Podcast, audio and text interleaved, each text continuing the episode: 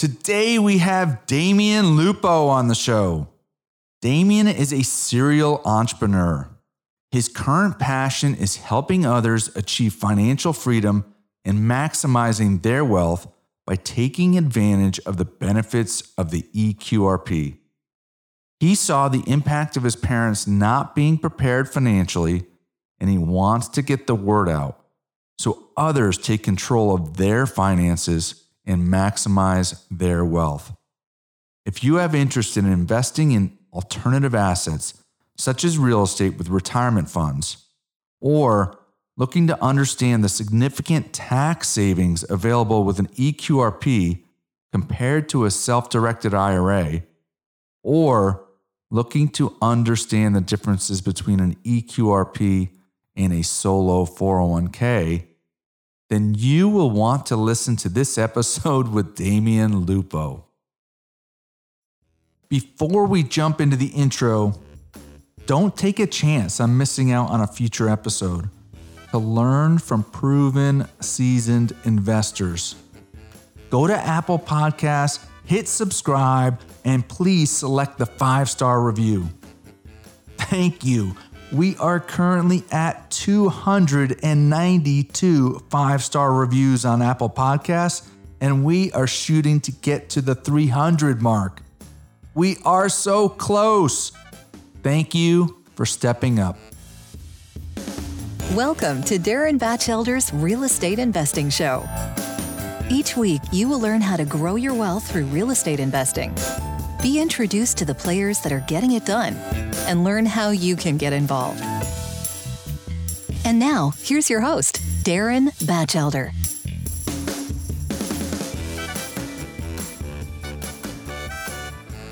A little background on Damion Lupo before we start the show.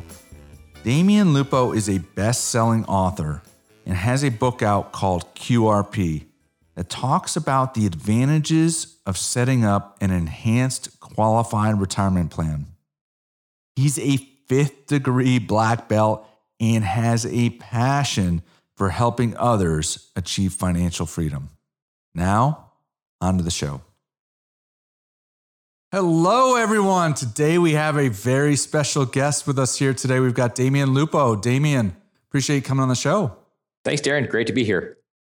Absolutely. So typically the first question I would ask is how many properties and how many units, but Damion is coming into, into this interview uh, from a little different perspective. So he's not so much a, a syndicator, which most of the guests so thus far have been syndicators, but instead he's an expert in the space as it comes to um, EQRP and QRP. So wanted to really try to educate the audience. And um, so he's coming at it from that perspective. So I know I asked you, do you own properties? And you said you used to, and um, and now you're focused more on the digital side. So maybe just share a little bit about that.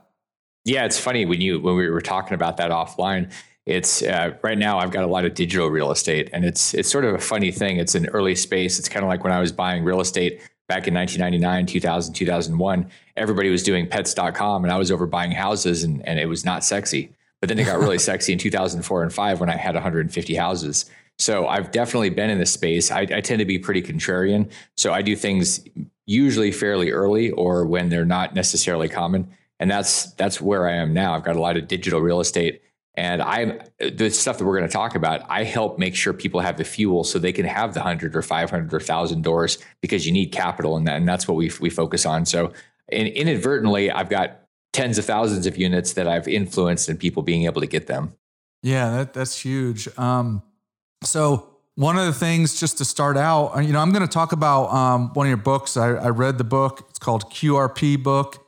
Um, I think you had another book out there as well. Um, but the QRP book is the one I read. I'm going to ask you a bunch of questions from that if you don't mind. Um, with the goal of educating uh, the listeners, most listeners are either uh, people that want to invest passively or are syndicators who want to scale up and and um, and grow. So um, I think that this will benefit both um, sets of listeners. One of the things I saw in there, and I've seen this type of um, number quoted a number of times, but you know, it's still mind blowing to me that there's $30 trillion in retirement accounts. That number is probably going to be 300 trillion with the amount of printing that's going on because you're going to see things like the stock market going up and quadrupling, you know, 10xing because of all the printing. So the, the printing really does have, yes, 30 trillion is a big number. It's it kind of goes into a deeper uh, going down a rabbit hole. That number is, if we started talking about the number of bitcoins that, that are in retirement, maybe it'd be more relevant, or how many ounces of gold. But uh, regardless, 30 trillion of anything is, is a lot, unless you're in Zimbabwe. Then 30 trillion won't buy you a loaf of bread. so, I mean, I guess it's all relative. But yeah, there's most of the liquidity to the point that you're making. Most of America's liquidity is in retirement accounts. And people don't realize that they actually can touch it and do things with it, and and they can do more deals if they're wanting to uh, do property where they you know buy property they don't have all the money for because that's where the cash is. It's you're not going to go eat the equity in your house. You're actually going to need to be in your house but could you do stuff with 401ks and IRAs? Yeah, and other people's too. So this ends up being a very large pool of capital that's really not thought of very often. And it's just, it's waiting for you. Yeah, I mean, I, I was one of those people. Um, so I just got involved in the real estate space about three and a half years ago. And I grew up with the, you know, the mentality of put 10, 20%, you know, into some kind of retirement vehicle and into the into the stock market, you know, whether it be through individual stocks or mutual funds or ETFs or um, and I didn't know there was another way. And so I'm excited for this conversation because you know there, I think there's a lot of people that are still that fall into that bucket where they just don't know they can do something different with it. So um, explain you know just high level like one what does QRP stand for and then you know, how does somebody access that money to invest in something else and what can they invest in? So, it, interestingly enough, the IRS and well, Congress back in the early 70s passed a, a, um, a legislation, legislative piece called ERISA. And that, that's what created IRAs and 401ks. And what happened is Wall Street got a hold of it and they said, okay, how do we get all this money trapped in our system so we can feed people to death until death? So it, it was it was basically, hey, here's a 401k. The people started getting those at works at work. And and they said, okay, well, I guess we have one of five mutual funds to invest in, maybe some stocks. And so people just went along for decades thinking this was the option because that's what they were told. And unless you go deep into the code or you happen to be in a different world like the seminar world, you'd never know that you can take all your 401k and your IRA money, you can take all this retirement money and do all sorts of things because it's crazy. The IRS says here are the five things you can't do and anything else, go ahead. What Wall Street and what financial advisors tell you is here's what you can do mutual fund A, B, C, D, or E, or bonds. They don't actually, a lot of them don't even realize this, but the ones that do don't want to tell you they don't want your money to go anywhere other than their system so they can charge you what's, what's called AUM, assets under management. In reality, the, the code is set up so that any individual that has retirement money that controls it can invest in real estate, gold, crypto, private notes, international land, like really anything you want. So the bottom line is people have options.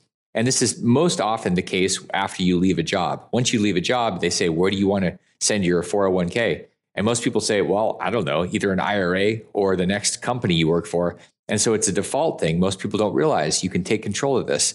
And every every option they give you is not necessarily equal. So if you if you transfer to an IRA, for example, you're going to have an IRA custodian telling you what you can and can't do. If you transfer it to your next 401k, they just say, okay, here's the mutual funds. The only real option that gives you absolute control and allows you to grow is an EQRP, which is an, an enhanced qualified retirement plan. And that's that's what that's what we we build and, and we're the only ones in America that do it because I actually believe fundamentally that until you have control, you don't own the asset. And that's a, it's an interesting thing to think about, Darren. If you people say, well, I have, I have these stocks. You don't really have those stocks. You, there's a counterparty. There's somebody else that's holding the paper. And so could those be taken? Could the treasuries be taken? Could they be manipulated? Well, they are manipulated. So I'm in favor of you controlling your assets because that's when you actually own it.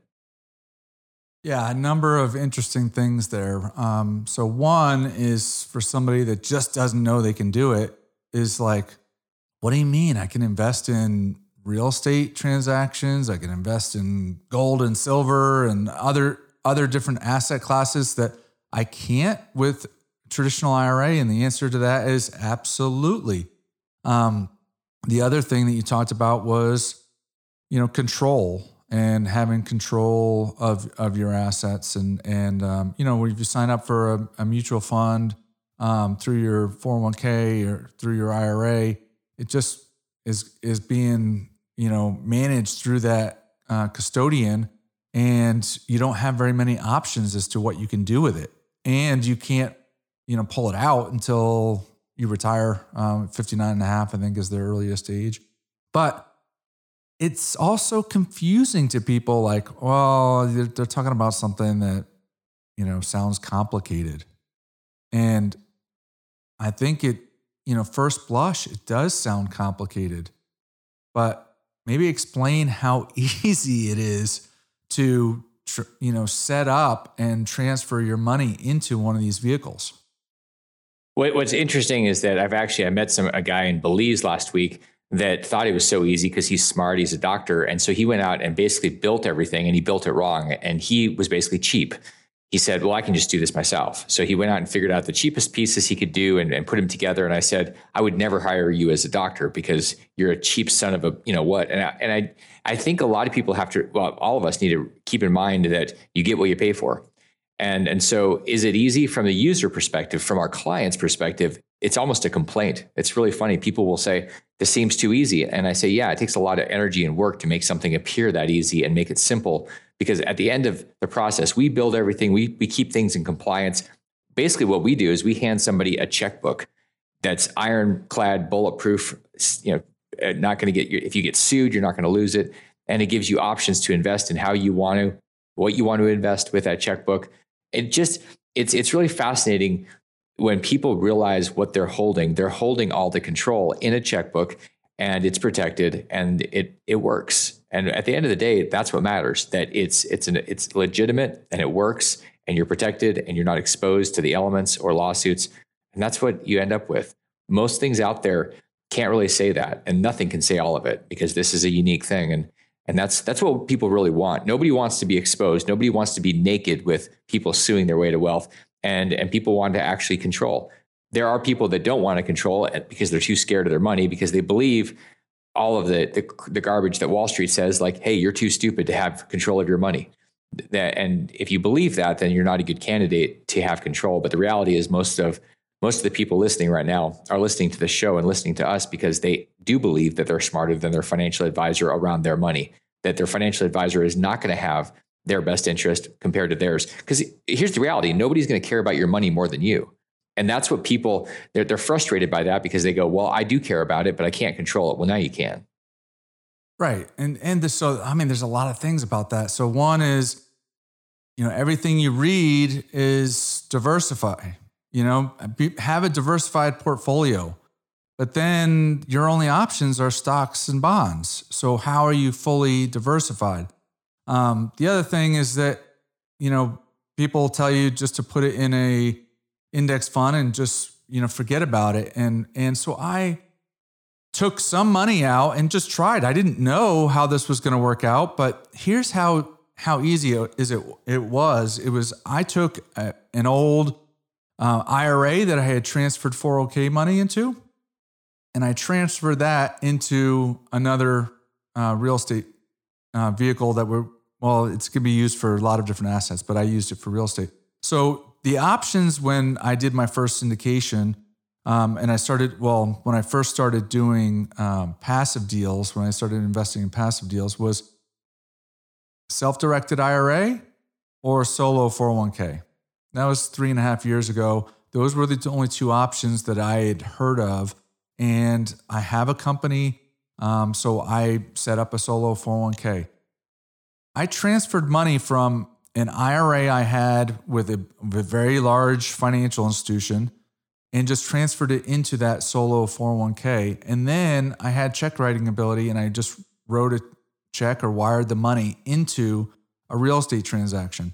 Well, one of those real estate transactions, know, I put a hundred grand into, and three years later, we're in contract right now, and I'm due to get 100 grand back plus another 100 grand. Well, if I had put it into the stock market and the average returns are what, 7 8%, Say I get 7,000 a year for uh, that 100 grand would have grown to 121 grand.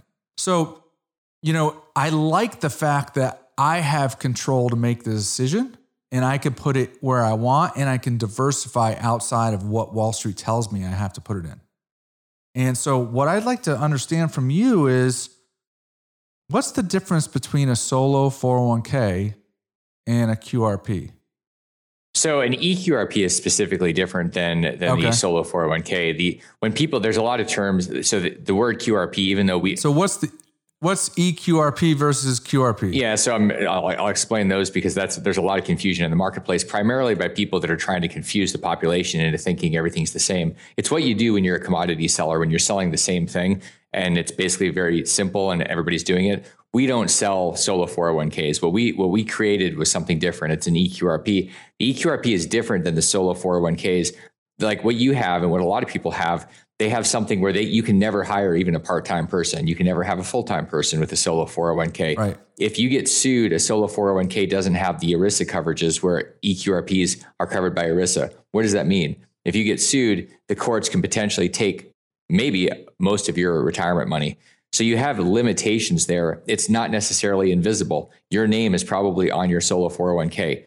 It's it's visible to the general public, whereas an EQRP is anonymous and private so there's there's definitely differences, and, and unfortunately, there's a, there's a lot of characters that are out there that would like to say, oh, they're all the same.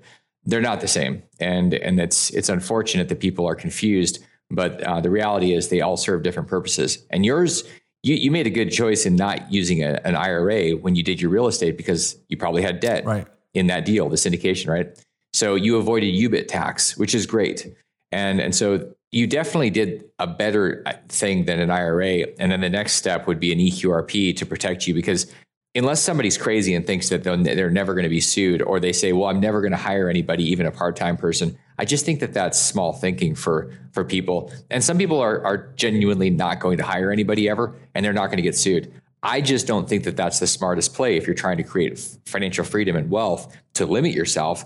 And then if you, because if you actually said, okay, I do want to hire somebody, you would have to either move your solo into an IRA or go get a completely different type of plan. You'd end up with an EQRP anyway. So this it's really those are the big differences. And obviously the big difference there too is that you're working with a company that is it, they're human beings. It's not a bot. It's not some app on a on a phone. When you actually need help, there's a, there's a whole team. And that's that's a unique thing in the marketplace, trying to actually get help help from human beings.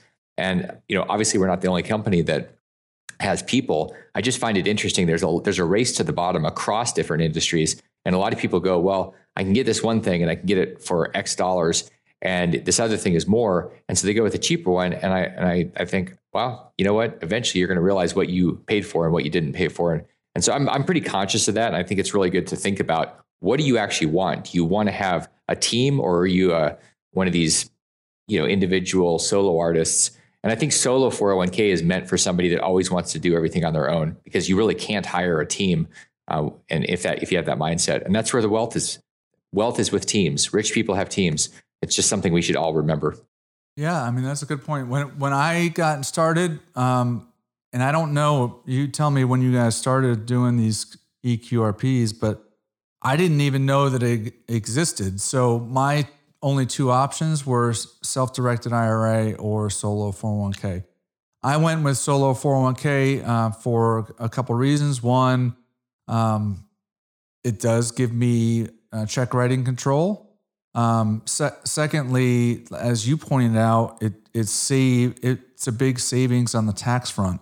And I don't know why the government set one up self-directed IRAs with different, you know, requirements and different tax implications versus solo 401ks and EQRPs.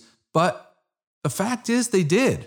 So, you know, you know, understanding the differences and so flexibility, you know, flexibility to be able to um, do what I wanted to and control it, but also have a limited tax consequence at the end of a a, a good um, returning uh, investment deal with based on real estate um, that does have financial leverage. That was important to me. Now, had I known about the EQRP at the time, I would look at okay, well, what's the you know, um, advantages of a solo 401k versus EQRP? Does it provide me more flexibility, you know, for the future? Um, what's the cost differential, and do I see value in the difference? You know, those that's kind of how I would look at it. Um, I would like you to talk about that tax difference because on my first syndication, again, I didn't know that QRPs were an option, and I think we had 44 limited partners, and maybe I think I helped open like 15 self-directed IRA accounts, you know. Um, and when that happened, you know, I was like, look, if you have a, you know, a, a solo company, you and your wife um, or husband, um, you can set up a solo 401k like I did. If not, my understanding is the only option is the self-directed IRA. Well, since that time, I've had two investors switch, transfer from the, the self directed IRA to a QRP program. And I don't know if it was with you or if it wasn't with another group, but um, to give them that additional flexibility and also to save them tax um, wise. So if you're in a self directed IRA, it sounds crazy because you're in a retirement vehicle, but you will have tax liability at the end of a real estate transaction. And if you're in a solo 401k or a QRP, you will not. So let's just have you talk through if somebody invested $100,000 passively, and let's say the leverage was they got a loan on the on the real estate transaction of 70%. Talk through what that tax liability might look like and then compare that to what it may cost to set up a EQRP. And I'm guessing it's going to be a significant savings. Well, yeah, this is probably the most significant thing for people when you're talking about IRAs. If you've got an IRA, a self-directed IRA, and you invested in real estate, like your example, great example, you put $100,000 into a deal and it's that deal is 70% leveraged, very common, and you make 100,000 like you were talking about, so 70% of your profits are going to be subject to UBIT. UBIT is a 37% tax on almost all of the money. So you're talking 37% on $70,000 in profit. So you do the math and you're talking twenty to $25,000 in tax. And so you just ask yourself, why would I do that? that and the only reason people do it is because they don't know better. Vehicle. That's in a retirement yeah. vehicle. And that's that that's even in Roth IRAs. So people say, wait a second, how is this possible? It's because the tax code for IRAs is under t- Section 408. And there is a trigger there. And the reason the IRS does this, they say, well, it's not really all your money that's making money, it's debt that's also making money. And so they say, we're not going to let you keep all of it. We're going to take some of it because they feel entitled to pick your pockets. What's interesting is the under the 401 section, which is where qualified retirement plans like 401ks and in your your 401k and the EQRP live, there's an exemption. And that was because developers years ago got an exemption because the developers were they were using a lot of pension and 401k money to invest in their deals and their lobbyists were just better than the IRA lobbyists. they got an exemption. So you're able to go and do this to be able to exempt yourself, not pay that 37% tax. So this is I mean, there's there's actually no good when you say it's it's funny. People will say, "Well, tell the tell me the pros and cons." There are no pros to a, a self-directed IRA other than if you're cheap, you get a self-directed IRA. The next thing, and this is not beating up on you because you did a way better move than the IRA. The next cheapest thing is a solo 401k where you have limited exposure you, in in terms of uh, you're not going to have that tax, but you have very big limits on how much you can grow and and what you can do and your exposure liability wise. So why did you do that? Because that was the best information you had, and it was a good choice. And so, I mean, I it, actually, when people say I have a, a, solo 401k, I'm like, great, I'm glad you didn't do an IRA. Right. And so, good job. Now, the next level is is the EQRP because it gives you flexibility to grow and not get screwed if you get sued. Because most people are going to get sued at some point. It's just how it is. Like in America, we live in the land of billboards that have injury attorneys. So if you have assets, you got to protect those suckers. And so that's you're gonna you again you you pay what you get what you pay for. And so with when you get an EQRP, depending on whether you're by yourself, whether you have five employees, 50 employees, it works and and it's you're going to invest you're to pay an appropriate amount might be a few thousand it could be 10,000 it depends on where you are and how much of a team you've built. What it doesn't do is limit you on your growth. Solo 401ks are very limiting on how much you can grow. Like you can't. You're gonna you're forced to never have an employee. And I will tell you something, Darren, that right now the IRS and they've been doing this more and more. They're looking for people that are trying to play games with employees because people will say, "Oh, all my people are contractors." If if it looks like a duck and sounds like a duck, it's a duck, and they're going to come back. So here's what happens: somebody says, "Well, I've got ten contractors. Three of them are full time. Okay, that's all. They're only working for you." The IRS will come back and they'll say, these are employees. Not only are we going to charge you payroll taxes, but we're going to we're going to penalize you and we're going to charge you interest and all this stuff. And we're going to go backwards and we're going to say your solo 401k is now disqualified because you didn't offer a 401k to all the employees that you had. So people are trying to play games because they're cheap.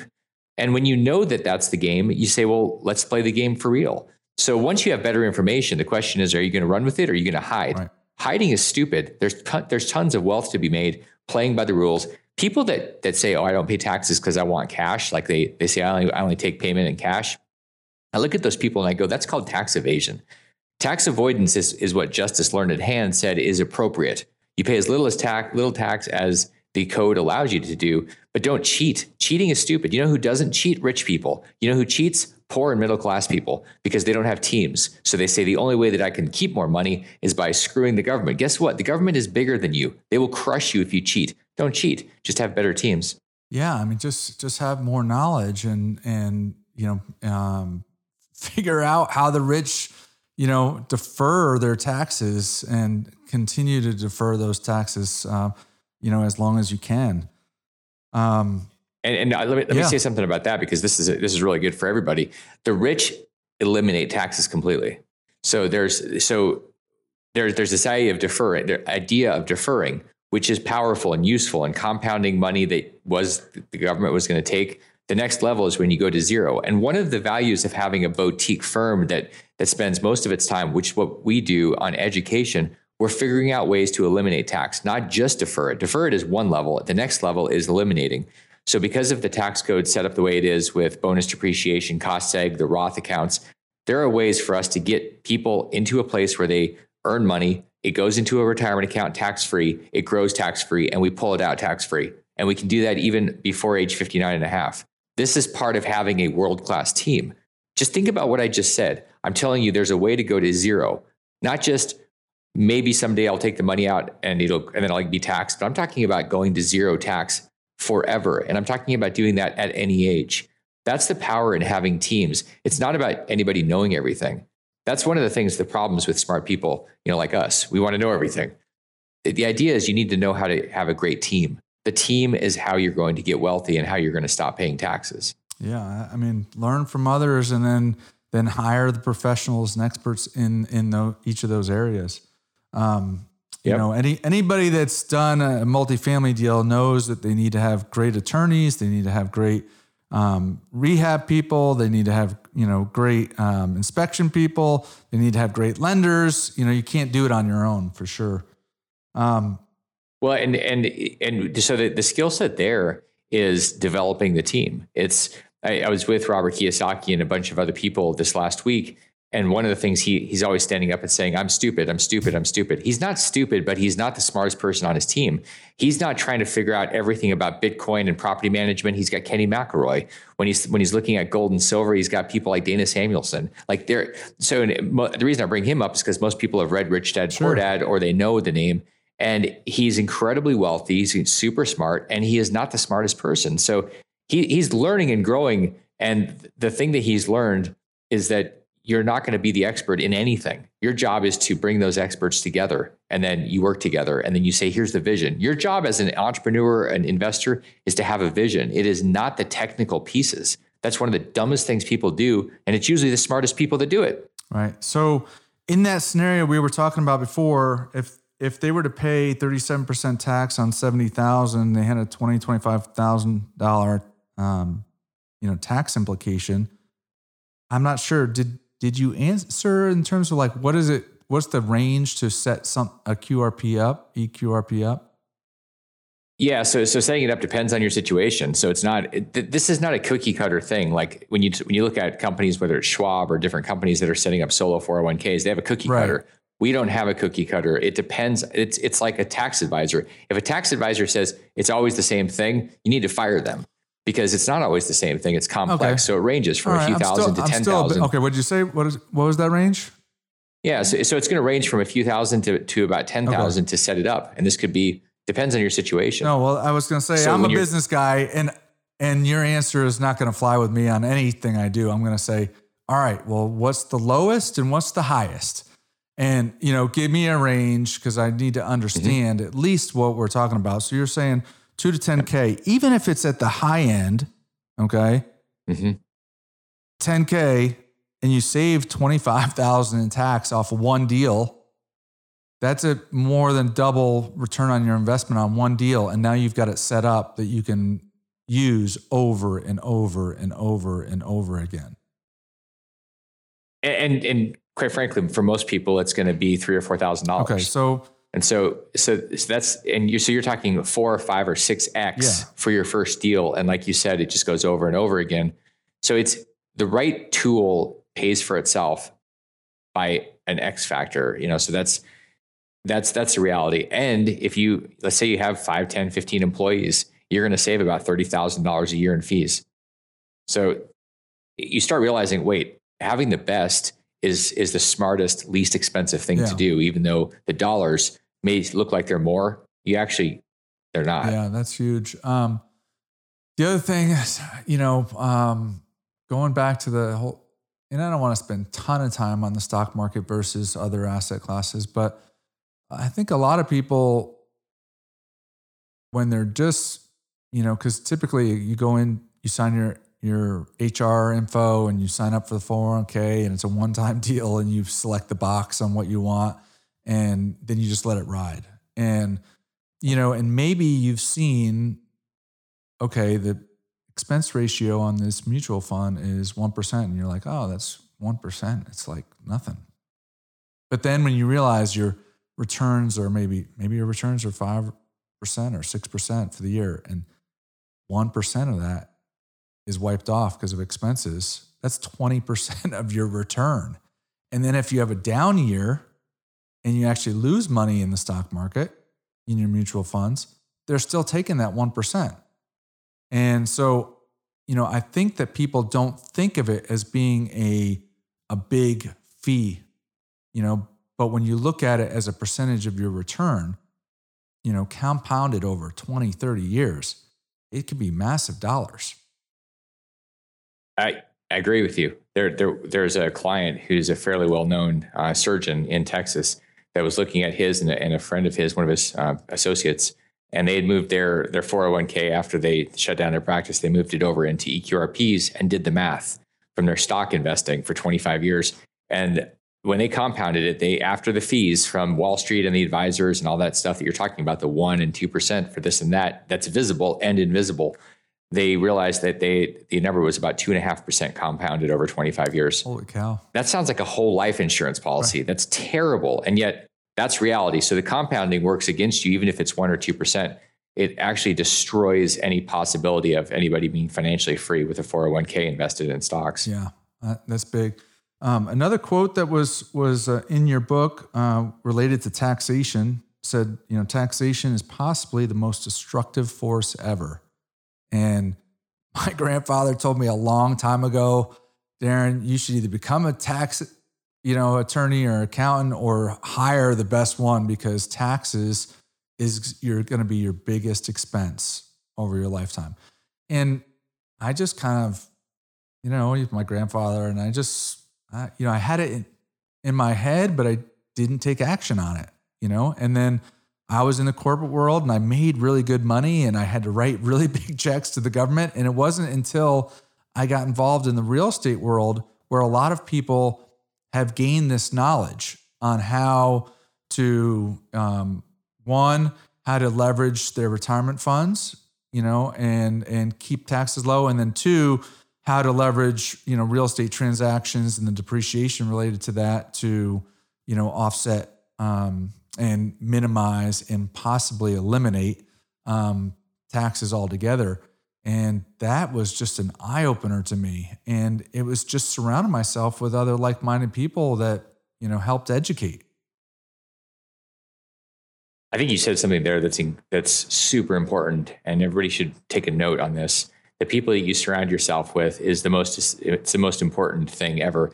H. Jackson Brown on this list of like the top 20 things that you should know or that rules in your life. Number one was pick the right person to marry because that will be it's single-handedly the most important thing that will drive your happiness, success, everything. And and then the next thing is the other people that are around you, your friends and your associates. Who are you getting advice from? Are you, do you have those people? What we know is that you you and I and I think anybody that has half of a brain, if they have a whole brain, would say things are speeding up they're not slowing down. And if you if you think you're going to keep up by going and googling, and that's how you're going to keep like give me a break. There's it's like that that particular space has an exponentially growing database of information, and so you have to have people that are out there narrowing in on their thing, and then you bring people together. So where are you getting the how are you choosing is it proximity i call this proximity collisions well my neighbor is a cpa so i'm going to use that person that's the dumbest thing you've ever done, unless that person happens to be world class. And what are the chances? Very, very low. So, spending time investing your time with us is awesome because we can start thinking about that together. And then, then you can choose. You've got to be careful about who you choose because that, that will, it'll essentially become you, the people that are around you. That's who you become because you absorb them. It's very crazy. It's osmosis. Yeah, absolutely. So, I'm look, before I read your book, I, did, I didn't really understand the difference between a solo 401k and, and a EQRP or QRP, and um, you know the asset protection. It sounds like is a big uh, big piece there. And then secondly, if if I'm ever to bring on employees, um, that's another big thing. And and it's kind of it's kind of dumb to be quite frank. I mean that okay, I, I have to have a business decision whether to bring on an employee because I have a solo 401k you know, in my business. I mean, that mm-hmm. I should be looking at that as do I want to bring on an employee because I think that they'll add value and I'll make money by having that employee rather than, hey, I can't do that because I have a solo 401k, you know? Um, right. It's, it, it, that, it sounds silly, you know? It's, it's the, it's the, the, the tail wagging the dog, right. what you just described. And, and unfortunately, a lot of people are making, when you look at business, it's, it's like saying, well, I have a marketing budget.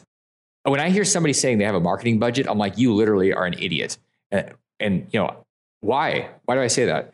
Because if you understand what your marketing is doing, so what most people do is they say, I'm going to spend $10,000 on marketing. If it works, it works. If it doesn't, it doesn't.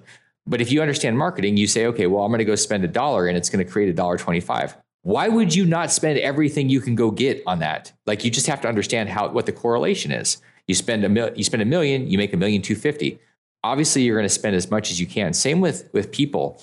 And and if you understand that people are not expenses, they're investments, but only the right people, then you say, how many people can I have becoming a part of this? And uh, unfortunately, a lot of people are just they're scarcity minded. So they say, well, I'll do it myself. Employees are I had that thought for many years after I lost 25 million in 2008. I thought people are terrible. I'm going to do it myself. At least I can trust myself. So nobody's coming into my world. And then I started just a number three or four years ago. I really shifted and I started realizing the power of people and this, the synchronicity and everybody that works with me, that none of them are expenses. They're all investments. It's a team approach. And so I'm looking for every, it doesn't matter if I have an opening or not. For a world class person, I'm hiring them, I'm bringing them on. And that's the that, what you're talking about is is really a shift in mindset around abundance and and and world class people. And when you when you shift into that, then the last thing you want to do is say, well, I can't really hire that person because of my retirement account. So you're spot on. Like people need to be thinking, am I living a little life or a big life? You're not meant to live little. Right. You're meant to live big. Yeah, I mean it's it's huge, and and having advice and and from people that have already done it. So like, look, I'm telling you right now, I transferred money. Let's you know talk about rollovers. I mean, like I rolled over money from an another IRA that I already had into you know this solo 401k, and then I made money off of that. Much more money than I would have. I I believe if I had kept it in in this same investments I had in the stock market, and it that was a tax free, penalty free rollover. It's just moving money from one institution to another institution and then investing you know, putting out instructions for a wire um, to go into a real estate transaction. So, you know, understanding that it's not, it's a tax free, you know, penalty free rollover, and then it gives you control. Um, that's that's huge. That that I, I'm glad you brought that up because a lot of times people think, oh, I'm going to be taxed. So if you have the right team, not only can you roll things over from IRAs and 401ks into another type of plan without tax or penalty, you can roll them into an EQRP or when you rolled yours to the solo 401k, you can roll these things. There's no tax, there's no penalty. If you have the right team thinking through it, you can also convert to Roth, tax free, penalty free. You can also pull your money out at any age, tax free, penalty free. There's so many options that are out there if you have the right team. And if you say, well, I'll just go Google it, I was laughing. I'm like, good luck on figuring out which is true and which is lies on the internet because you'll have two things and they're both in the same font, they're different articles, and they say opposite. So what do you trust? This is where you have to figure out who's actually saying what they're saying. And so you can, the, the, people pay taxes because they choose to. Bottom line is taxes, taxes are optional. Not like they are in Russia, where it's sort of a suggestion, or Italy, like maybe you'll pay taxes. In the US, you can absolutely pay taxes or not pay taxes based on your advisors.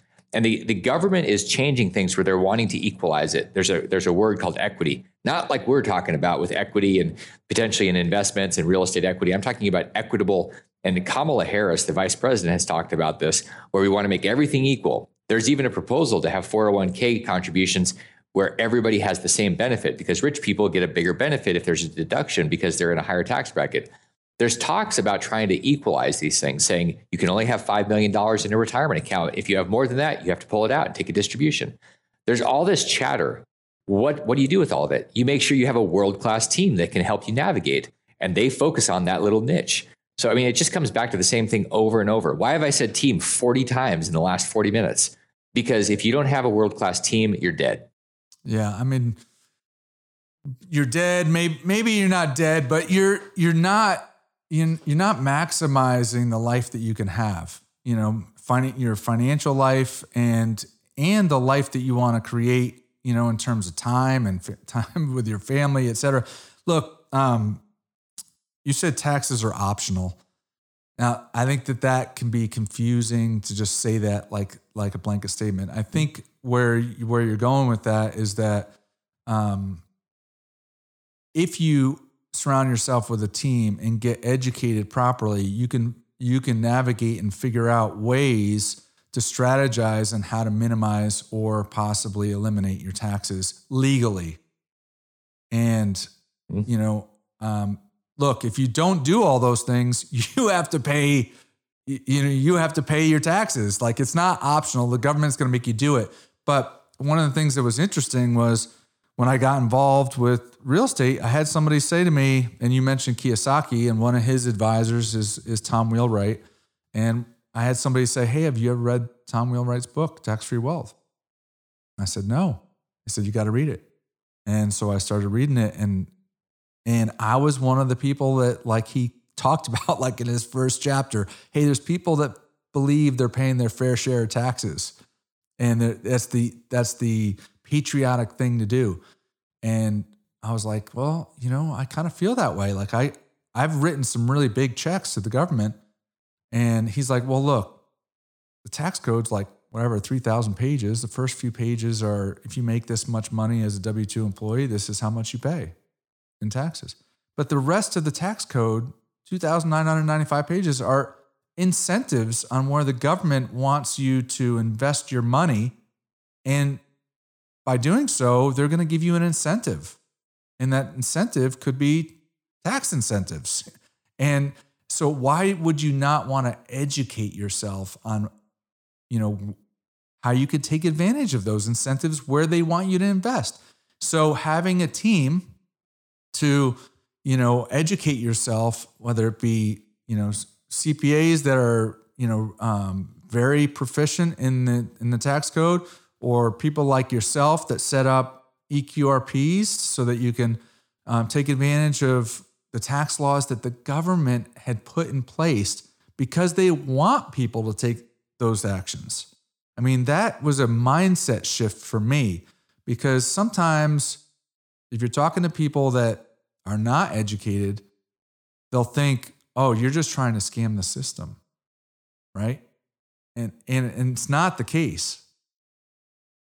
Well, it, it's really fascinating to me that your your uh, comment about patriotic paying taxes.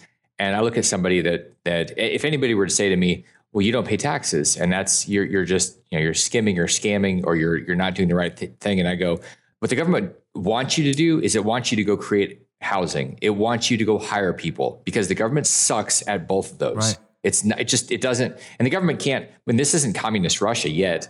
So it it needs private sector to go hire. Hopefully, we don't get there, my man. We're heading there. I, I, mean, there's a lot of stuff going in that direction, unfortunately. But the, the the truth is, not paying taxes. Like people got all wound up because Donald Trump. Donald Trump is under permanent audit. Has been for decades. Always will be. That's what happens with big business. They're always under audit. You think Amazon isn't audited every year? They're under permanent audit. That's how it works. So Tom Wheelwright and I were talking about this in Belize a few days ago when we were teaching on, on everything. And we work with a lot of clients at Wealthability, his company, because we're part of that team. And, and the, the goal is to not pay taxes. Why? People say, well, the government needs taxes. No, it doesn't. What it needs is it needs employees. It needs people to have jobs. It needs to have housing. It's not going to do it. Have you ever seen a government housing project? They're called the projects. Right. That's not a good term. Like if you live in the projects, it's not a nice right. place. So what, what does that mean? It means that when you, I, I think paying a bunch of taxes is freaking lazy. And wh- why, why do I say that? Because it means that you haven't gone out there, you're too cheap to go out to an advisor, and you're too cheap to go to a seminar and learn about how you can do things that the government needs. The government needs us to go produce, it needs us to do things. Otherwise, society falls apart. So the people that are that are hustling, that are going out there doing doing it, getting it done, there's a reason that the tax code is set up. Like you're exactly right. It's a series of incentives. There's very little in the tax code that talks about making paying taxes. Most of it's about the government socially engineering, pushing people to do certain things like the green technologies. We're going to spend trillions of dollars the next decade on green technologies. Who's going to get rich? The green entrepreneurs, the people that are saying, okay, I'm going to have green apartments, not the color green. You know, I'm right, talking about right, eco green. Exactly. So it's just this is this is the point. People, I, I laugh at people when they say, I'm paying my taxes. I'm like, well, you're a moron. You, you should not be paying taxes. Legally, you should be creating other things the government wants you to do where they give you incentives. And people go, wait, like it, it kind of scrambles their brain because they think that we're talking about you know tax evasion or something. No, we're, we're actually doing the things the government wants us yeah, to do. I, I, look, I was there three and a half years ago. I mean, but what you're talking about, like go out and create companies that hire people and create jobs and income for people and livelihoods and um, all, you know, and and affordable housing and all that. That you know, my mindset wasn't there until I surrounded myself with other people that really you know educated me in that way, and I think it's it's really important.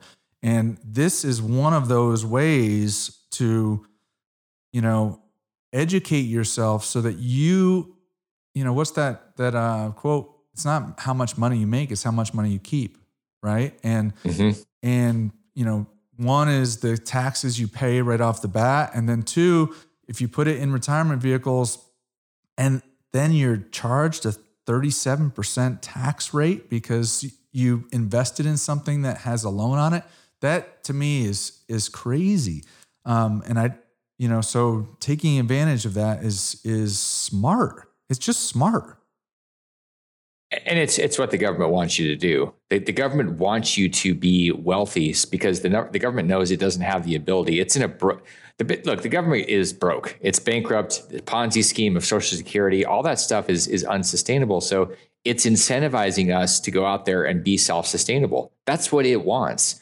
So and and there's ways to do that where like with there's the best possible thing people can do is a Roth EQRP because you're setting yourself up to be able to be used leverage and to pay no taxes for life plus 10. And I mean, your lifetime plus 10 more years after you die and somebody inherits that account. So it's it's really setting and so then people come back to the question, well, if everybody's paying no taxes, look, if everybody's paying no taxes, it means there's a booming, robust economy. There's always going to be taxes, whether it's local taxes or other taxes. The better the government can do at incentivizing people to go create new abundance, the less the government has to do taking care of people that aren't prospering. And so that's the whole point here. It's about creating prosperity. And if you can incentivize people to go create and and you you know you go we go back to our original the, the topic at the very beginning talking about iras and solo 401ks and eqrps eqrps are about creating they're about growing a solo 401k is really forcing people to be small and not, it doesn't help the system i mean and, and it's called a safe harbor eqrp that allows you to go hire 50 people start with one but then you're really doing what the government wants you to do and you get to control those assets and you can go to roth like it's epic what's what's available, but you got to be willing to think a little bit bigger than playing scared and playing to playing not to lose is really what most people Play, are doing. Playing not to lose, yeah. Um, and and not seeing the value of expertise of others, other team members.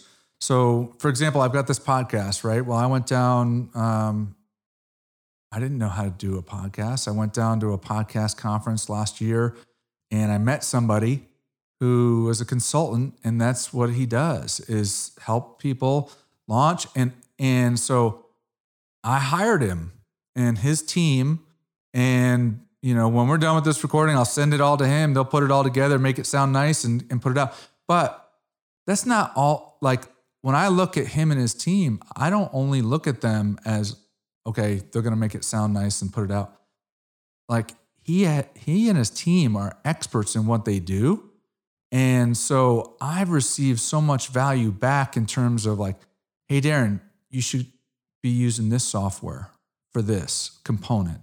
You should use this software for this component. You talked about Google before, right? Well, I got to the point where I trust this guy and he's worked with a lot of different providers for each one of these little niche software things.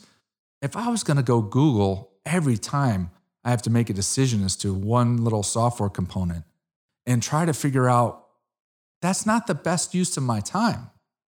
And here I'm able to leverage somebody that I trust that's a part of my team. Now, he's a consultant, he's not uh, an employee of mine, but that's you know the same thing as using a company like yours is is you have different knowledge uh, you have you've seen where other situations where other um, customers of yours have had a predicament and you're like, oh, this is another one of those.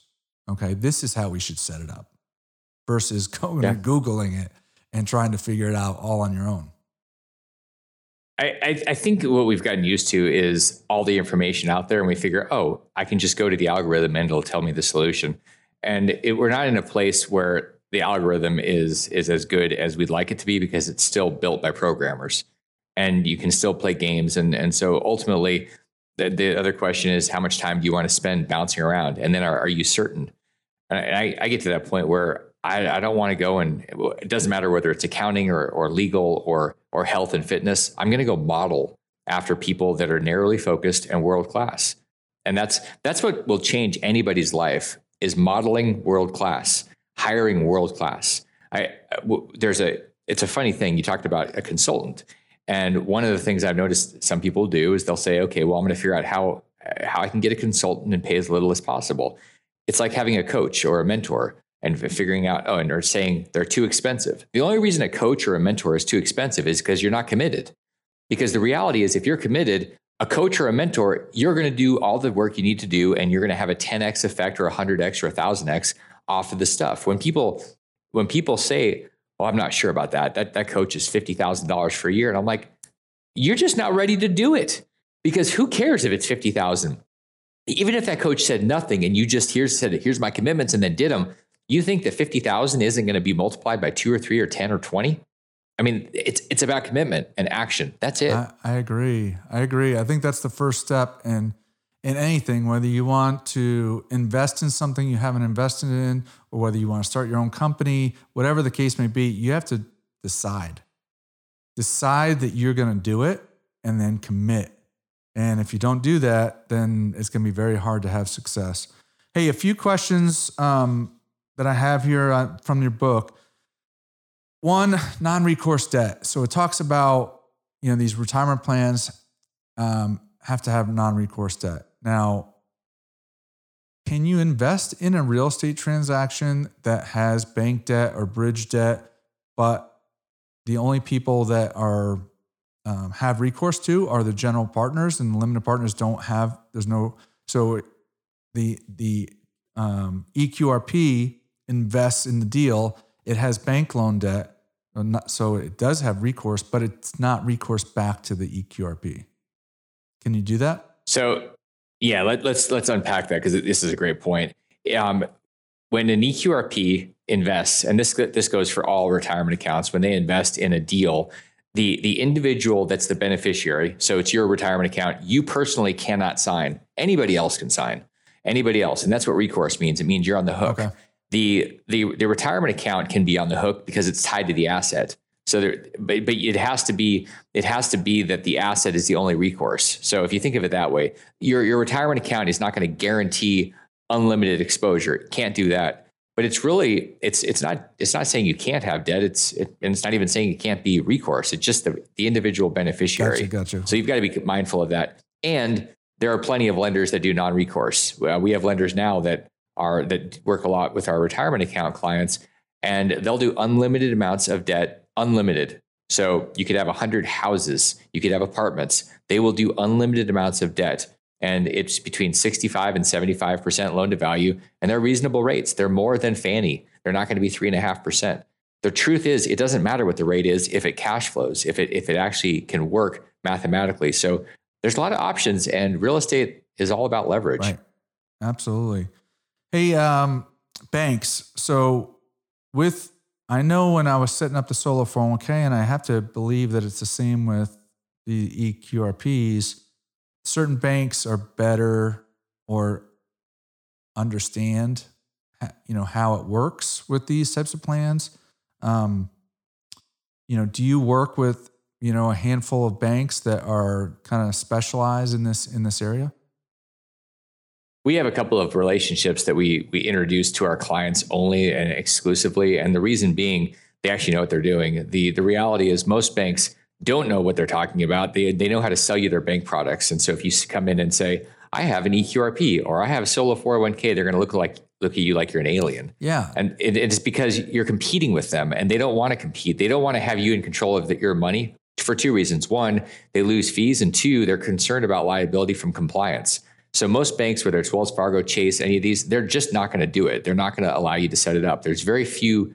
banks that are out there that you can actually walk in and tell them, here's what I'm doing, that are going to be excited. They're just not. No, it's smart though that you you can refer them to those specialists that do because look, I mean, even if you're a say a single family, I'm I've never been a single family real estate investor. Um, I'm focused just on large scale multifamily, but um, you know, there's certain banks that you go to get an investment loan on and and they just make it so hard or they say no.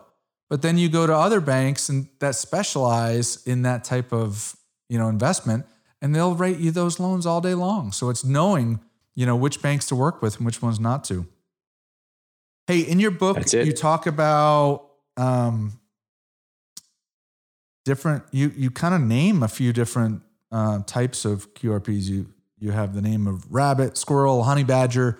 Um, all those are just names that you came up with, and they they kind of just segment out what somebody might be looking for in an EQRP. The, yeah, the idea there with with narrowing it down with the rabbit, squirrel, and the honey badger was to really help people identify with where they're at and whether they're by themselves, whether they have rollover money, whether they have a company with part time, full time. And when I say part time, I'm talking about 10 hours a week. That's sort of part time. So if you if, if somebody works for you for two hours, that's that's like babysitting. But when they're working for you 10 hours a week, that's part time. They have to be included. And so that's where you go into the safe harbor with the honey badger. And and that's it, it really was to help people understand where they are because you're not, I mean, there's different things you need to do at certain levels and and for like like the way that we broke it up. So we came up with those names to to really help people identify a little bit. Uh, that that's my version of gender identity or something um, is identifying as a an animal. nice. Hey, how'd you get into this space? And you know, how'd you how'd you end up here and and focused in on this niche? Entrepreneurs are always looking for problems, not to bitch about them, but to solve them. And when I saw what was going on a decade ago, I, it started to get frustrating seeing that this lack of information. And I also watched both my parents retire, basically broke, and I watched my dad die, concerned that he was going to run out of money before he ran out of time. And it was because he didn't understand that there were other options because he worked for the government. He was a military guy, very patriotic. And they don't tell you anything about this. They say, here, it's a thrift savings plan, it's a government 401k. And he did what he was supposed to do and he retired broke.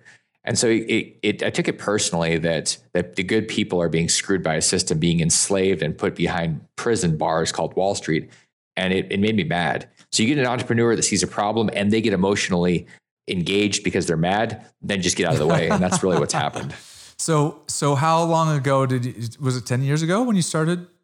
It was about yeah, it was about ten years ago. The QRP book 10th anniversary edition is is this year. So the the original book was was published 10 years ago so that before that it took about a took a year uh, and a half or so to write the book and have it vetted lots of irs code and trying to get something complex like retirement and tax code and put it into a readable format right. is a really hard process. Absolutely. I can i can imagine for sure. Um, but hey i'm thankful that you're out there and you're educating people because I, you know i still don't know why this world like if you're in this world like you, you go to conferences and I'm sure you see a lot of people that you know, like, and they frequent these conferences and, but there's so many people still out there that don't know that they could do this. It's crazy.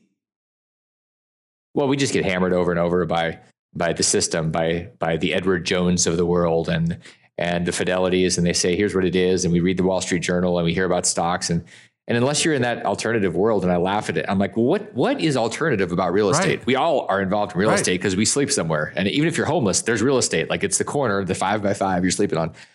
That's not alternative. What's alternative is all the the paper manipulation.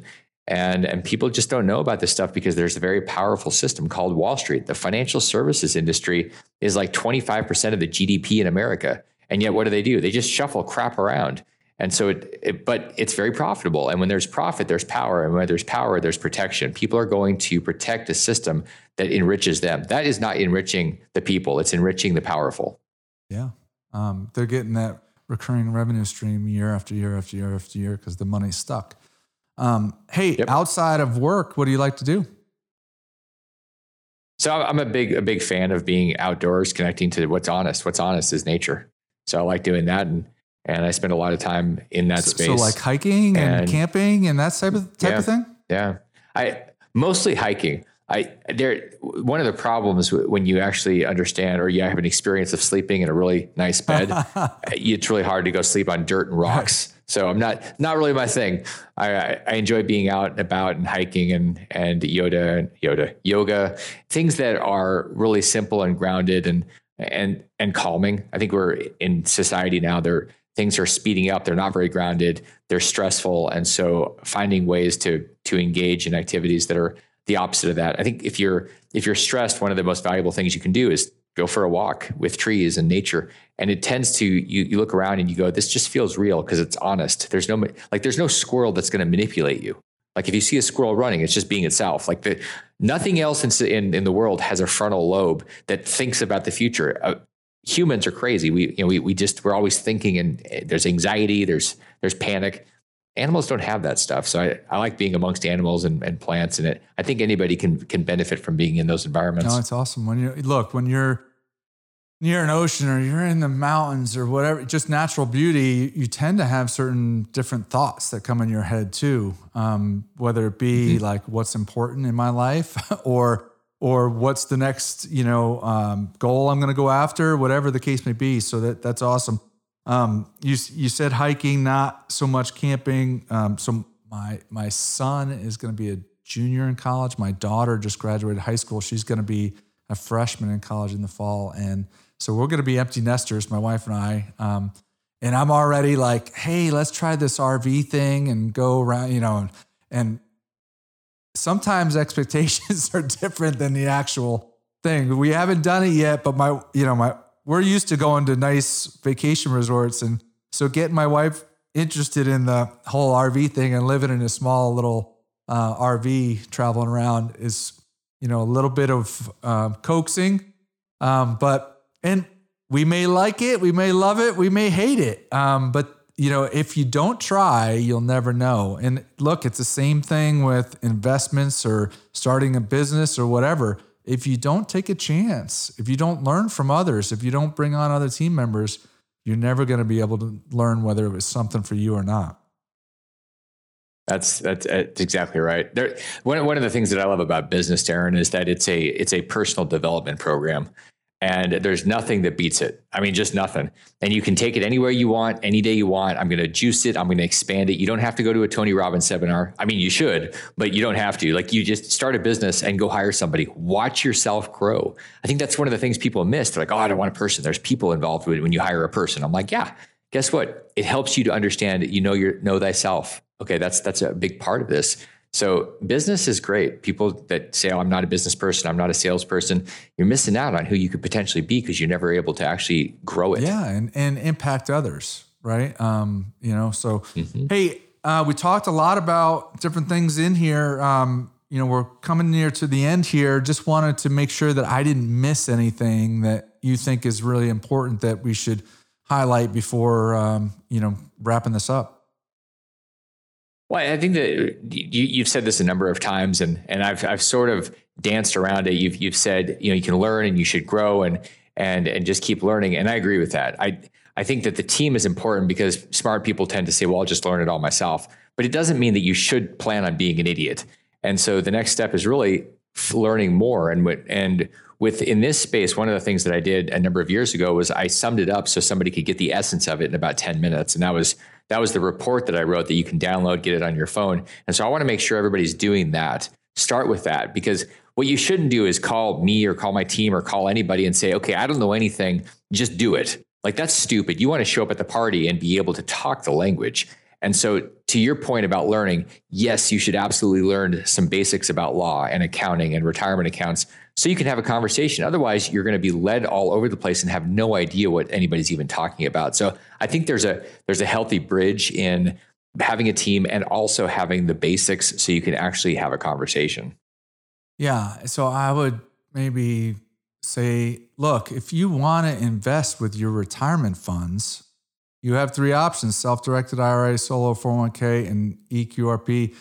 From everything that I see, the EQRP has way more flexibility and and control and asset protection, and um, limits your tax liability. And so, you know, whether it's Damion or somebody else, you know, get educated. That's one piece. But then, it's not only about getting educated, you actually have to take action, and you're not going to completely learn it unless you do it. So, you know, peel off a piece and be committed to to try investing in something outside of stocks and bonds and see how that works for you. And and to your point, what do you do? You know, what do you do? You take action. You've got to be committed. You take action. And and what's the one thing you can do? I mean, I'll tell you right now. Grab the phone that you're listening to this on, and and and text text a word to EQRP to seventy two thousand to get the report. That we we need to do things to create momentum. And so if you so say say that again, what can how do they get the report? So grab your phone and text the word EQRP to to the number seventy two thousand. That's going to allow you to get the report right to your phone, and then you can share it. So even if you don't think that this applies to you, I guarantee you there's somebody in your life that's retired or is investing with an IRA and they're about to get hammered with UBIT tax. So simple, super simple, right? KISS, keep it super simple send text the word EQRP to 72,000 and and get and get the report. And if you want the book, we'll send you the book too. This gets the ball rolling, and that's that's where that's where it happens. That's huge. So if people want to reach out to you directly, um, is that the best way? Is there other other means for them to to get to learn more about you and, and your company as well? I think that the best thing if, if somebody wants to reach out to me is is find me on LinkedIn and and that's you know and I'll, I'll give everybody a tip on linkedin. If you want to connect with somebody don't send them a generic canned thing. Actually send them something. I, I, love when people reach out and they're and they're thoughtful. I read every message that comes in. I've got a team that helps me. I read every one of them though. And anything that's canned gets rejected. I, I don't I don't even care who it is. It could be, you know, it could be the Dalai Lama. If the Dalai Lama is sending me a canned comment or question, I'm just going to ignore it because I'm looking for humans that have actual intelligent conversations. And I, I, like people. So I want people that will show up and spend some time. And um, that's how you find me. So look for Damion on LinkedIn. Uh, his his name, if you're listening and you don't have it in front of him, uh, front of you, is D A M I O N. and his last name Lupo, L U P O. And I will have all that in the show notes, but um, just in case you're listening and want to write that down. Damion, I really appreciate you coming on, sharing. Um, I know I learned from this, and I hope listeners, uh, you enjoyed that one.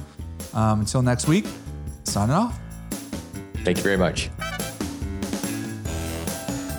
Thank you for listening to Darren Batchelder's Real Estate Investing Show at darrenbatchelder.com. If you liked the episode, please provide us with a five star review on Apple Podcasts or your podcast platform of choice. If you already provided us with a five star review, then thank you, and please share the show with a friend.